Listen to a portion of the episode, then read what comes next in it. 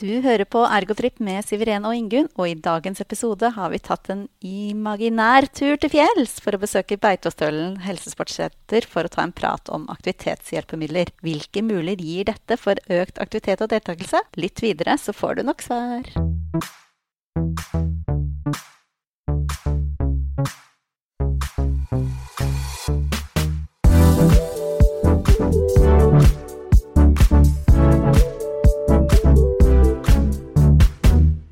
Hei, Ingunn. Hei, Siren. Og velkommen tilbake Til stua di. til stua mi. Og det er tid for fagspesial. Ja, og jeg gleder meg. Ja, veldig. Vi skal få besøk av Beitostølen helsesportsenter. Hele senteret. Nei, vi skal få to.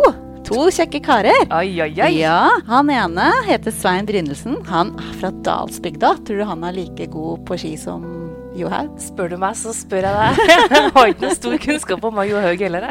Nei, men du har jo du har litt kjennskap til Svein, for du har vært veileder, har jeg skjønt. Ja, Og forelest. så veldig koselig å se deg igjen. Velkommen til deg, Svein. Jo, takk for det, og i like måte. Veldig hyggelig med gjensyn. Og så har vi han Viljar Aasan. Han er pedagog, men vi har skjønt at han er ergoterapeut i sjela. Og han er fagsjef for hjelpemidler ved Beitostølen helsesportsenter. Og velkommen til deg også. Takk for det. Men først, vi pleier jo egentlig å spørre om hvorfor man ble ergoterapeut. Men da vil vi egentlig høre, Viljar, hvorfor er du ergoterapeut i sjela? Ja, det er et godt spørsmål. Ehm, Jeg husker eh, når jeg drev og skulle velge meg utdanning i sin tid, så var ergoterapeut et av de som sto på eh, søknadsskjemaene, sammen med også fysioterapeut og, og faglærer kroppsøving. Og så endte jeg opp med å sette faglærer kroppsøving først. Jeg kunne nok litt for lite om hva ergoterapi var for noe. Jeg har jo lært det etterpå, sjølsagt, eh, etter jeg har jobba som idrettspedagog i, i mange år. Og jeg føler jo det at eh, den jobben jeg har gjort mye av som idrettspedagog før det ble ergoterapeuter ansatt på Eidsvoll helsesportsenter, var mye ergoterapeutjobb. Så sånn sett så føler jeg at jeg er ergoterapeut i sjela. Jeg er veldig opptatt av eh, aktivitet og deltakelse og hvordan gjøre hverdagslivet enklere for hver enkelt osv. Og, så og opptatt av aktivitetsperspektivet mer enn det medisinske perspektivet, sjøl om jeg jobber i spesialisthelsetjenesten. Så på den måten føler jeg at jeg er litt ergoterapeut i sjela. Det høres jo definitivt sånn ut. Mer enn i sjela. Og du da, Svein? Du, jeg var veldig usikker på hva jeg skulle bli. Jeg hadde fullført en utdanning på idrettshøyskolen med friluftsliv. Og så sto jeg da og lagde en liste, litt sånn forklarer. Eh, hvor det bl.a. sto mellom fysio, ergo og litt forskjellige sånn fysiske yrkesgrener. da. Eh, Men så syns jeg det virka veldig interessant med ergoterapi, mye pga. at det virket som et veldig alltidig eh, yrke. I hvert fall i det jeg drev og leste meg opp. Men så skal jeg innrømme at jeg visste egentlig ikke helt hva jeg gikk til når jeg begynte å studere. Eh, Men eh, veldig fornøyd etter endt eh, bachelor på Oslo OsloMet. Og så leste jeg om et eh, tilbud som var teamassistent her på Helsesenteret. Men jeg fikk muligheten til å jobbe da. Så etter hvert ble det en stilling som eh, vikariat som ergoterapeut. Se der, ja. Det er jo et poeng til studentene. Tør å søke på også disse småstillingene. Det kan utvikle seg til eh, større ting. Men ja, vi må nesten vite hva er, eller ja, Beitostølen helsesportsenter. Kort om det. Eh, Vi er en eh, rehabilitering- og habiliteringsinstitusjon eh, innenfor spesialisthelsetjenesten som har avtale med Helse Sør-Øst, Helse Vest og Helse Midt. Vi ligger i Øystre Slidre kommune i Valdres. Sånn ca. 830 meter over havet. Vi blei eh, 50 år i 2020. 50-årsjubileet blei så mye annet i 2020 utsatt et år, så det blir 51-årsjubileum i stedet i 2021. Eh, Ca. 120 ansatte, veldig tverrfaglig sammensatt, der eh, ergoterapeuter er eh, en del av eh, det tverrfaglige teamet. Eh, Og vi er da reelt tverrfaglig, at vi jobber skikkelig tverrfaglig på ordentlig, liksom. Ikke bare ved siden av hverandre med hver vår ting og særfaglig. Eh, Vi har eh, tilbud til eh, barn fra fem år og oppover til voksne så gamle som man bare vil, egentlig. Ca. 850 eh, brukere, pasienter innom i året. Tar inn gruppeopptak. Eh, og det er da barn i tre uker og voksne i fire uker som regel. Wow, det var jo litt av en gruppe. 850 stykker i året. Det er en eh, god gjeng, det. Eh, Det er det absolutt. I tillegg så har vi jo masse studenter innom og fagbesøk og så videre. Er veldig opptatt av at det er aktivitetsperspektiv, og at det er aktiviteter som kan overføres til brukerens lokalmiljø etter de kommer hjem fra oss. Skal vi gå over til dagens tema? Aktivitetshjelpemidler.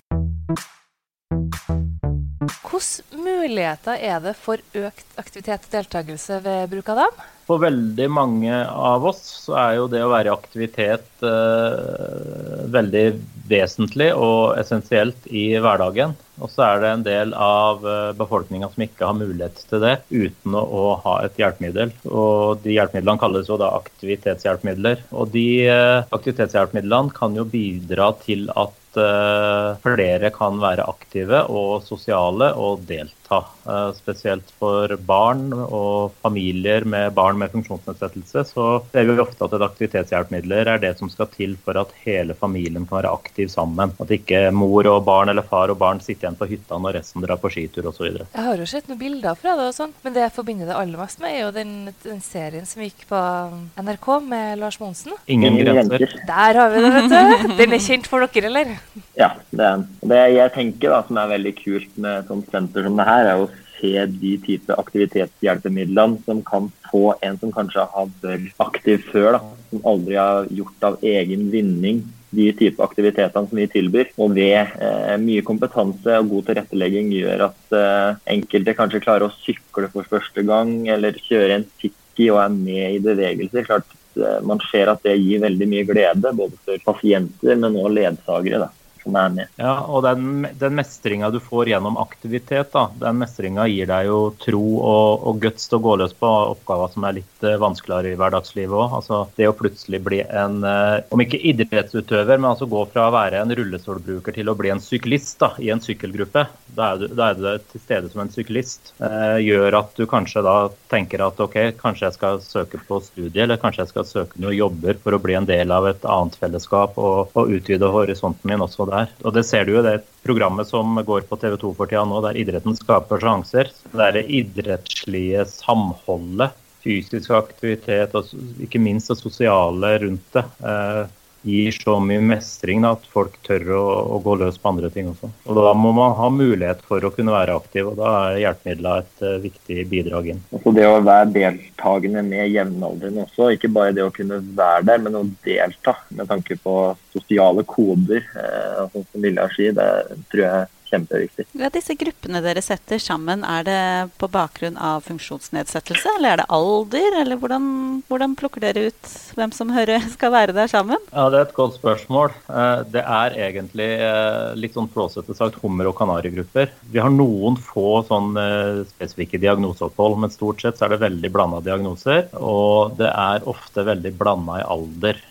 Vi har tro på at uh, mangfoldet gjør at uh, gruppedynamikken blir uh, bedre. Og vi kan ha barnegrupper med, med, barn fra 5 til 14 år på samme gruppa. og Noen ganger så bommer vi, og noen ganger så treffer vi, men stort sett så går det veldig fint.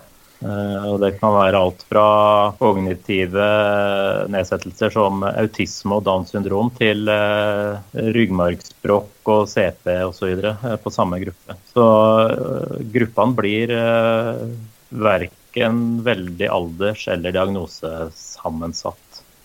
Vi har en voksengruppe som heter Ung voksen. Der er de mellom 18 og 30. Det er jo den mest homogene gruppa sånn sett at de skal være mellom 18 og 30. Dette er kanskje et av et suksesskriterium. Uh, har dere noen flere? Eller liksom, hva er uh, viktige suksesskriterier hos dere for å få dette til? Da vil jeg trekke fram eh, en dere kjenner godt, Nils Erik Næss. Um, som, som sa i sin første episode han var med, at Eh, det å fokusere på hva folk ønsker og hva folk får til. Vi stiller alltid spørsmål eh, altså hva er viktig for deg? Altså Hva er det du vil, hva er det du ønsker? Vi har aldri fokus på hva folk ikke vil eller hva de ikke får til, for det er ikke så interessant for oss. Vi vil vite hva folk ønsker. Og gjerne ta folk på fersken i å ha noen drømmer, eh, og se hva vi kan gjøre for å oppnå de drømmene. For det er mye vi kan tilrettelegge og, og tilpasse for å komme lengst mulig. Og styrken vår er jo, hvis når vi snakker om hjelpemidler, er jo at de kan prøve ut hjelpemidler hos oss i tre-fire uker i strekk, kontra på et betonggulv på en hjelpemiddelsentral i 20-30 minutter, som er veldig vanlig. Så god tid og god kompetanse og, og mestring. Det, det, er et suksesskriterium, mener vi. da. Det er jo som vil jeg si at det er jo aktivitet gjennom livet vi fronter. Så det at vi skal ha en Sitski-utprøving i tre uker for at det så blir liggende helt til den er på et nytt opphold her. Men man vil alltid stille oss, Er det da hensiktsmessig å bruke tid og ressurser på det, kontra kanskje å finne en annen aktivitet som kan gi muligheter lokalt? Da. Et annet suksesskriterium er jo den samhandlinga vi har med lokale fysioergoterapeuter. All utprøving av hjelpemidler oppe hos oss skjer i samarbeid med en lokal terapeut som kjenner hjemmesituasjonen og, og de lokale forholdene best. Og det er også en lokal terapeut som vil stå som oppfølgingsansvarlig på et hjelpemiddel vi søker på fra oss. Så samarbeid mellom eh, kommunehelsetjenesten og spesialisthelsetjenesten er superviktig eh, suksesskriterium for vår del i hvert fall. Er det sånn at man også får lov til å komme opp når det ikke er korona, selvfølgelig? Eller eh, hvis man er et barns terapeut, da. Er det lov å da dukke opp og få en liten innføring og, og veiledning selv der oppe hos dere? Det er fullt Eh, lovlig. Eh, vi har eh, med jevne mellomrom hjelpemiddelmesser. Da kommer det mye ergo fysioterapeuter fra nærområdet, altså Valdres, Hallingdal, Toten-området, så går det an å gjøre direkte avtaler med meg eller Svein eller Hilde, som er den andre ergoterapeuten om å komme opp og få omvisning og se litt på hva vi har og hva vi kan tilby. Det, det går an. Så bra. Det er jo greit å få sett litt hva som finnes, tenker jeg. Men hvis jeg da jobber i kommunen nå, da, hva skulle jeg tenkt på når trenger jeg å komme på banen med hjelpemidler? Så tidlig som mulig i et barns liv. De fleste barn i Norge lærer seg å gå på ski mellom de eller lærer seg, men de begynner i hvert fall å gå på ski når de er ett, ett og et halvt år. Eh, det bør ikke være noe forskjell om barna ditt har CP eller ryggmargsbrokk eller eller andre funksjonsnedsettelser. Så det å begynne å tenke hjelpemidler allerede i den alderen eh, mener vi er viktig, og det er et fokusområde vi starter på nå, som eh, er litt inn i tiden ellers i Europa òg. Spesielt i Sverige har de litt fokus på det, dette med tidlig innsats. Og Hjelpemiddelsentralen i Oslo eh, har allerede begynt å kurse i eh, tidlig innsats når det gjelder elektriske rullestoler spesielt. Det er jo helt egentlig logisk, men det er jo det å huske på det òg, tenker jeg. Er det noe sånn knep eller som dere har, da, som dere kan formidle til hvordan man kan komme på og få kontakt med dere fortest mulig? Man kan kontakte oss på mail. Eh, hjelpemidler krøllalfa bhss.no. Da kommer den fram til meg, i hvert fall. Eh, så har vi Facebook-side. Vi har eh, en eh, egen hjemmeside som heter funkability.no, der det legges ut videoer og tips og triks osv. Så, videre. Eh, så er det jo da telefonnummer som ligger på hjemmesida til. Så det er, det er mange muligheter å nå oss det å avtale, spesielt nå i denne koronatida, så har vi utvikla et tilbud som er mer digitalt. Dvs. Si at uh, både brukere og ledsagere og lokale terapeuter og andre kan kontakte oss og avtale f.eks. et videomøte der det går an å vise fram litt, uh, og også bistå med tilpassing av hjelpemiddel. For det er klart Når vi søker på en sittski eller en manuell rullestol eller en piggekjelke eller en sykkel fra oss, og den leveres hjem, så er det jo et lokalt system hjemme som skal tilpasse den brukeren får. Eh, det krever kompetanse på tilpassing der ute, og den kompetansen er det ikke så veldig mange i kommunene som har. Eh, verken ergo eller fysioterapeuter. Og det er jo for at de har ikke noe utdannelse i det. Dere er jo mhm. et spesialisttilbud? Vi er en spesialisthelsetjeneste, ja. Så, så vi kan brukes til det. Eh, helt riktig. Så jeg husker jeg ble veldig overraska første gang jeg fikk høre litt fra ergoterapeut om hvor lite lite egentlig de hadde i studiet sitt med hjelpemidler. Så vi, vi, har fokus på å prøve å få litt mer hjelpemidler inn i ergo-studiet. Ja, fortell mer. Vi har uh, avtale med en del ergo-studier rundt omkring i landet. Uh, det starta med Gjøvik, altså NTNU Gjøvik, ergo-studiet der. Der har vi både praksisstudenter det første, andre og tredje år. Eh, vi har undervisning på Gjøvik en hel dag der vi underviser om aktivitetshjelpemidler. Så har vi tilsvarende undervisning på Oslo OsloMet, på ergoterapistudiet der. Eh, så har vi praksisstudenter fra NTNU i Trondheim. og der, eh, der, jobber det en mann som heter Rune Kalland, og han eh, er ganske dyktig på aktivitetshjelpemidler sjøl, så han tar undervisninga. Men vi er nok på vei også inn der med litt undervisning.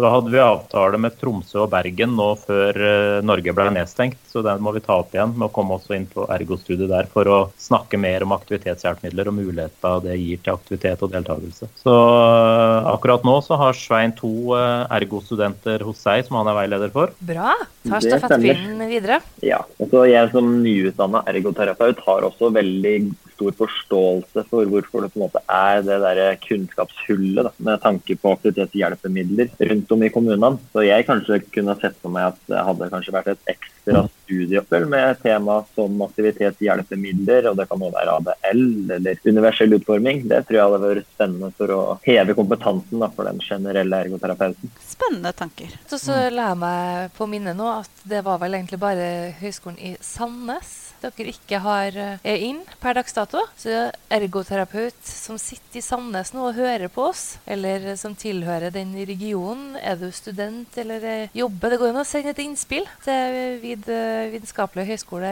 som ligger der, og si hei, hei, nå har vi hørt om aktivitetshjelpemidler. Det vil vi også ha Ja. forelesning om. I tillegg til aktivitetshjelpemidler så er vi veldig opptatt av dette med manuell rullestol, aktivstoler og det å sørge for at folk har en så godt fungerende manuell stol som mulig. Da. For der ser vi på veldig mange brukere som kommer til oss at det er eh, veldig mangelfullt mange steder. Ja, når du nevner brukerne, hva sier de for noen ting? Både om aktivitetshjelpemidler og, og tilbudet deres? Ja, Det vi får tilbakemelding om, som jeg hører muntlig, er ofte at det skorter vel på den eh, generelle kompetansen i kommunen. Eh, Og akkurat nå i korona så er det klart ting tar litt tid. Det tar tid å få gjennom en søknad og planlegge utprøving. Kanskje det er litt for få ressurser i de ulike kommunene, spesielt i kanskje litt mindre plasser. Eh, Så klart Da er det jo utfordrende å få en rullestol godt tilpassa i riktig tid. Da. Vi mener jo at det er kritisk å sitte i en dårlig rullestol i, over lengre tid, og det er jo forskningsbasert også. At det er kritisk for helse og, og skade.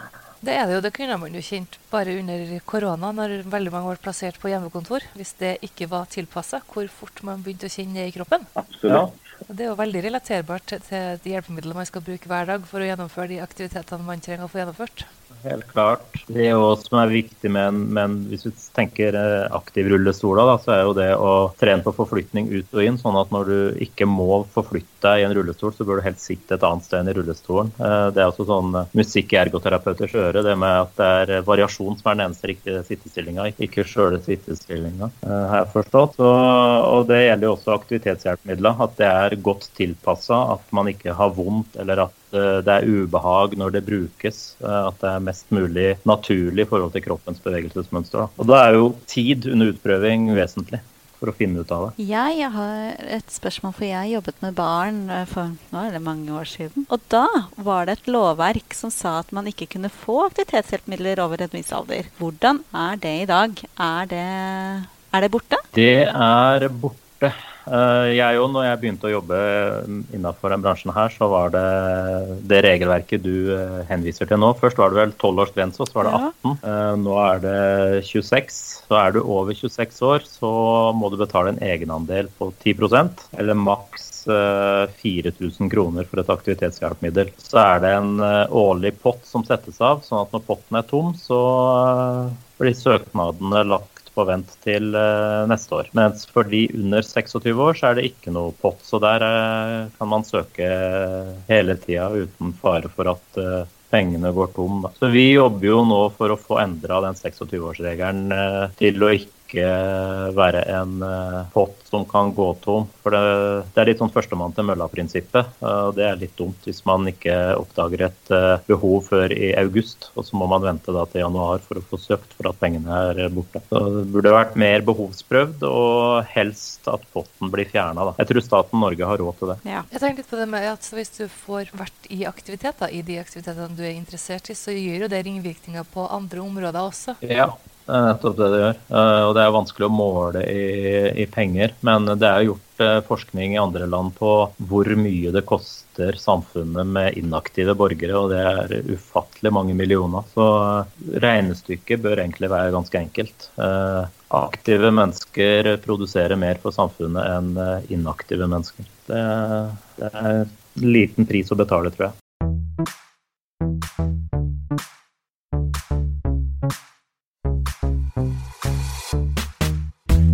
Sier forskning, sier forskninga noe annet òg? Eller er det det som er hovedfunnene? Eh, nå har ikke jeg lest all forskning på dette, men, eh, men altså, all forskning jeg har vært borti når det gjelder dette, viser jo at det at mennesker er aktive, gjør at de produserer eh, mer humankapital for samfunnet. De blir mer aktive bidragsytere. flere kommer seg i jobb, tjener penger og da kan de da bruke penger, og så går samfunnet rundt. Så, og det er mindre utgifter til psykisk helse, og det er mindre utgifter til medisiner. Altså fysisk aktivitet eh, er en god medisin for veldig mange. Jeg mener vi skal slutte å forske på om fysisk aktivitet hjelper, og heller bruke pengene til å få folk fysisk aktive. Jeg tror du var enige om det til nå, at fysisk aktivitet var bra. Men hva er ønsket deres for fremtida innen dette feltet? Ønsk Ønsket vårt er jo at eh, flere skal ha kunnskap og erfaring rundt eh, bruk av aktivitetshjelpemidler. Én eh, ting er kommunehelsetjenesten og spesialisthelsetjenesten, men også idrettslag, foreninger, frivillige Eh, aktivitet drives jo av eh, frivillige i Norge, sånn at eh, kompetansen må jo ut til, til grasrota, skal da si. Sånn at hvis du er elleve år og kommer med en på en skitrening, så bør du få være med på lik linje sjøl om det kanskje er noen som er litt usikker på hva du får til osv. Det at folk skal tørre å spørre hva den enkelte har behov for, og hva den enkelte ønsker. Det håper jeg at folk gjør. Eh, det er viktig med den brukermedvirkninga, den reelle brukermedvirkninga. Og heller være ærlig på at man er usikker, da. Den enkelte kjenner sitt eget behov best. Og da er det jo greit å åpne opp for eh, tilbakemelding fra brukeren. Veldig, veldig spennende dette her, altså. Men uh, tiden begynner å renne fra oss. Uh, men mm. alle skal da få mulighet til å Er det noe dere har veldig lyst til å fortelle som dere ikke har fortalt ennå, så har dere mulighet til det nå. Vi har veldig mange engasjerte lyttere der ute, og det var uh, vill jubel og stas når vi reklamerte for dere. Så det, dette er noe man vil høre. Det jeg vil si, er jo at vi, vi jobber jo med litt ulike modeller nå. En modell er at vi prøver å få i gang et sånn type utprøvingsopphold for aktivitetshjelpemidler. Sånn at man ikke trenger å være hos oss i fire uker, men kanskje fra tre til fem dager i stedet. Der det er fokuset er på hjelpemiddelet og opplæring av ledsagere eller assistenter eller kompiser, annen familie som kan være med å bidra når de kommer hjem for å kunne være aktiv. Et annet tilbud er jo det å jobbe mer ambulant.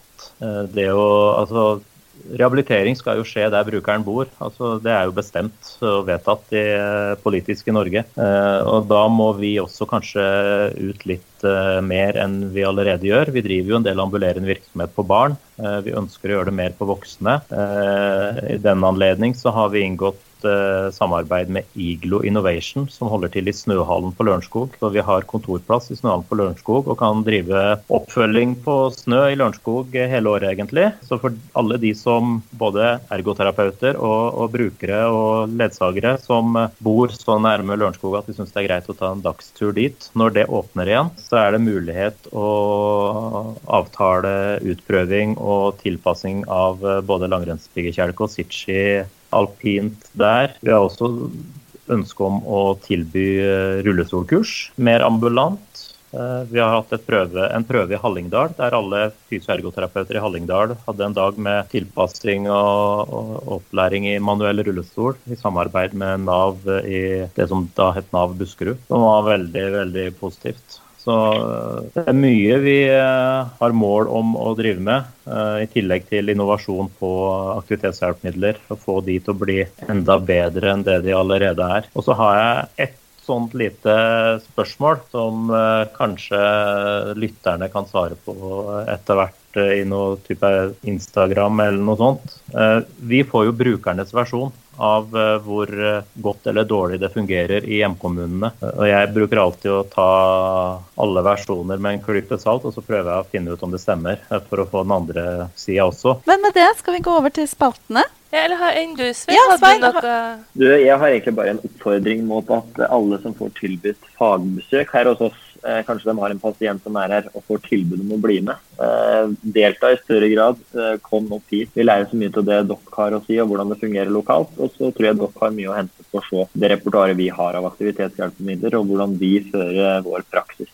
En fin oppfordring der, altså. Og min oppfordring er gå inn og lik Beitostølen helsesportsenter på Facebook. Og send spørsmål fort, fordi da får du den, den, den hjelpa du trenger til å finne ut om det finnes noen ting for å hjelpe den brukeren her. Ja, og der er det døgnkontinuerlig vakt nesten på svar, så det er ikke sikkert du får svar midt på natta, men det er ikke langt unna. Det er ganske kjapt svar å få på Facebook-sida vår. Vi har en egen Facebook-side som heter Aktivitetshjelpemidler også. I tillegg til den som heter Beitostølen helsesportsenter, så har vi en egen en som heter Aktivitetshjelpemidler Beitostølen helsesportsenter. Som skal være sånn levende Facebook-side for alt som har med hjelpemidler å gjøre. Med det skal vi gå over til våre tre faste spalter. Ja, og alltid gøy å høre høre hva gjestenes strømpepåtrekker er, Ingunn.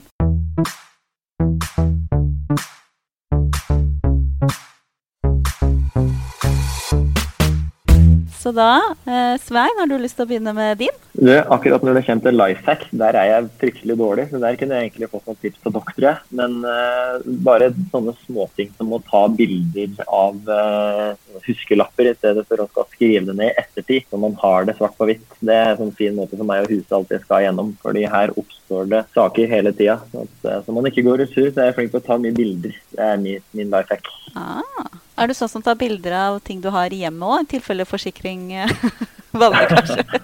der kunne jeg vært flinkere, kanskje. Og du da, Viljar? Hva er din eh, life hack eller strømpe på trekker? Ja, altså Det å ta bilder driver jeg med også. Eh, også i likhet med de fleste andre jeg har hørt på Ergotrippens. Dette med å ta notater på telefonen sin. Så jeg tenkte at jeg måtte være litt mer kreativ enn det notater. Et, en life hack nå i vinter. Vi har jo hatt minus 20 og kaldere i hele januar. Så varmesåler, eh, det det har jeg vært avhengig av når jeg går på ski i, i vinter. Og så er jeg så heldig at på kontoret mitt så har jeg en 3D-printer. Så det å 3D-printe ting du uh, trenger, det, det, er en life hack også. det er den er luksus. og med det går vi videre til neste spalte, og det er ufiltrert. Og vi har fått inn spørsmål? Det har vi. Og da er spørsmålet For en ergoterapeut i kommunen hvordan kan de i større grad få til å bruke dere? Og dere er kanskje ikke Svein og Viljar, men eh, Beitostølen helsesportsenter. ja, det blir fort meg og Svein antagelig, eller Hilde, som er den andre ergoterapeuten. Vi har vært litt inne på det. Eh, send oss mail, ring oss, eh, bruk Facebook aktivt, still spørsmål. Så, så kan vi opprette kontakt og, og, dialog. Vi vil veldig gjerne bistå der det er behov. Og så vil vi veldig gjerne lære av de som jobber ute i felten også. Eh, av de kommunale ergoterapeutene, som Svein sa i stad. Vi har veldig mye å lære av hverandre. For Det er veldig lett for oss å sitte på Beitostølen helseportsenter og mene mye om hva andre driver med å gjøre. Eh, og det prøver i hvert fall jeg å være ydmyk til. at eh, det er en helt annen arbeidssituasjon å være ergoterapeut i en kommune enn å være det på Beitostølen helsesportsenter. For hos oss er vi dedikert til å jobbe med de brukerne som er hos oss den korte tida de er hos oss. Mens i en kommune så blir du spist opp av alle, alle de behova som fins. Om det er tilrettelegging av eh, kjøkken, eller om det er å finne den perfekte ostehøvelen, eller om det er rullestol. Altså det er så mye mer da. enn du, Svein? Nei, Jeg føyer meg egentlig etter det du har sagt. Jeg føler vi har gått litt igjennom den røde tråden med dagens tema òg. Tilleggsspørsmål. Har dere også Instagram? Ja. Så da kan man også ta og skli inn i DM-en deres der og sende spørsmål? Absolutt. Så bra. Og med det, da er det dagens høydepunkt.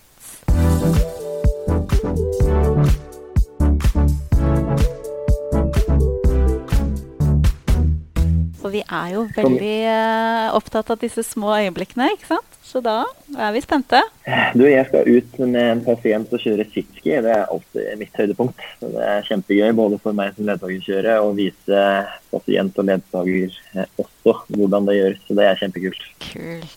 Og Viljar? Høydepunkt for meg er altså, det å jobbe med mennesker og oppleve at de små endringene du gjør, gir så mye mestringsglede og motivasjon. Det, det er alltid alltid høydepunkt. Når en knekker eh, koden med å lære seg å gå på langrennsski, eller lærer seg å svømme, eller kommer til topps i klatreveggen. Altså det der eh, barnslige gledesuttrykket i ansiktet, og det er på voksne så vel som barn, det er uh, ubetalelig. Så det er, uh, det er alltid høydepunkt. Og vi opplever det heldigvis i uh, hvert fall ukentlig. Så rett og slett hver ukes høydepunkt. Mm. Herlig. Men da tror jeg vi skal takke for oss. Og så håper vi jo at det ikke blir noen imaginær tur neste gang. At vi kanskje kan få lov til å besøke dere en gang. Det hadde vært artig. Mm. Kanskje få vært med på en brukerreise. Ja. Det kan vi ha som mål.